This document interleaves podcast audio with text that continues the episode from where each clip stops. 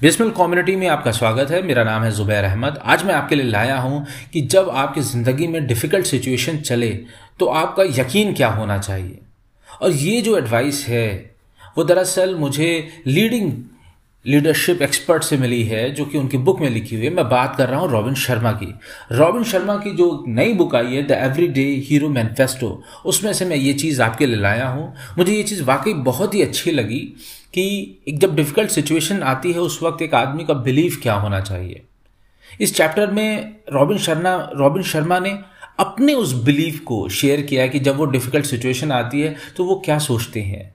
तो पहली चीज़ लिखते हैं कि जब भी डिफ़िकल्ट सिचुएशन आए तो आपको ये यकीन होना चाहिए कि ये सिचुएशन भी ख़त्म हो जाएगी पास हो जाएगी। ज़्यादा देर तक टिकने वाली नहीं है। वो फिर लिखते हैं कि जब भी डिफ़िकल्ट सिचुएशन आए तो आपको यकीन होना चाहिए कि ये इसका जो भी एंड होगा, वो बहुत ही भला होगा, वो बहुत ही बढ़िया होगा। जो भी आपके पास टफ सिचुएशन आएगी टेरेबल सिचुएशन आएगी, उसका जो एंड होगा, वो बहुत ही वेल होगा। ऐसा यकीन होना चाहिए। जब आप ऐसा यकीन करते हैं, तभी आपको उस सिचुएशन से, उस एडवर्सिटी से, उस चैलेंज से भिड़ने का एक बहुत ज़्यादा हिम्मत मिलती है। और हमको अपने डिफ़िकल्ट सिचुएशन में पॉजिटिव माइंडसेट चाहिए रहता है करेज चाहिए रहता है और एक अंदर से जो क्या कहते हैं, एक हमारी जो एनर्जी होनी चाहिए, वो बहुत ही अच्छी होनी चाहिए। इसलिए हमारा ऐसा बिलीव होना चाहिए।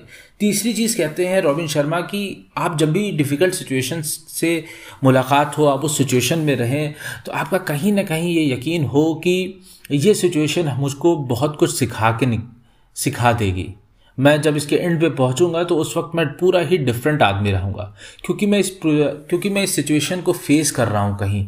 मैं इसको आ, मैं इसको छलांग मार के इससे हट नहीं रहा हूँ इससे भाग नहीं रहा हूँ इसको मैं फेस टू फेस कर रहा हूँ। ये जो भी सिचुएशंस चैलेंजेस मेरे सामने भेज रही है मैं उससे लड़ रहा हूँ उसको सोल्यूशन दे रहा हूँ। फिर क्या होगा जब आप ऐसा करके जब एक ये प्रॉब्लम ख़त्म हो जाएगी आप एक ब्रांड न्यू आदमी बन के निकलेंगे।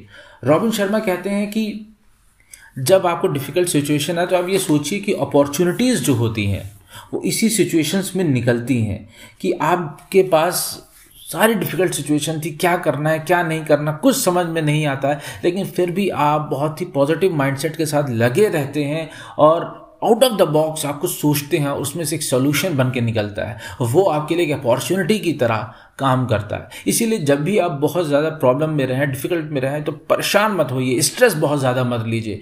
क्योंकि जब आप बहुत ज़्यादा स्ट्रेस ले लेते हैं तो आप सोल्यूशन के तरफ़ काम नहीं करते।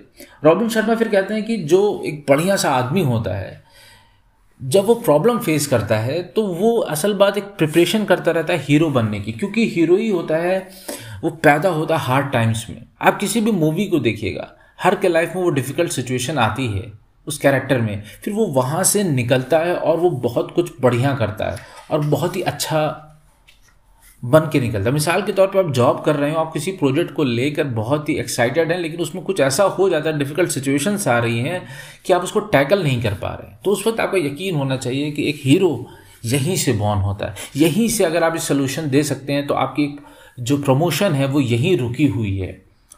और उसके साथ रॉबिन शर्मा एक चीज़ कहते हैं कि याद रखिएगा कि बहुत ज़्यादा बहुत ज़्यादा लाइफ को सीरियसली लेने की ज़रूरत नहीं है। अगर आपने प्रॉब्लम को चैलेंजेस को देखा डिफ़िकल्ट सिचुएशंस को देखा और बहुत ज़्यादा सीरियस ले लिया है तो वो भी बहुत ही गंभीर बात है। क्योंकि लाइफ ज़िंदगी बहुत ही छोटी सी है।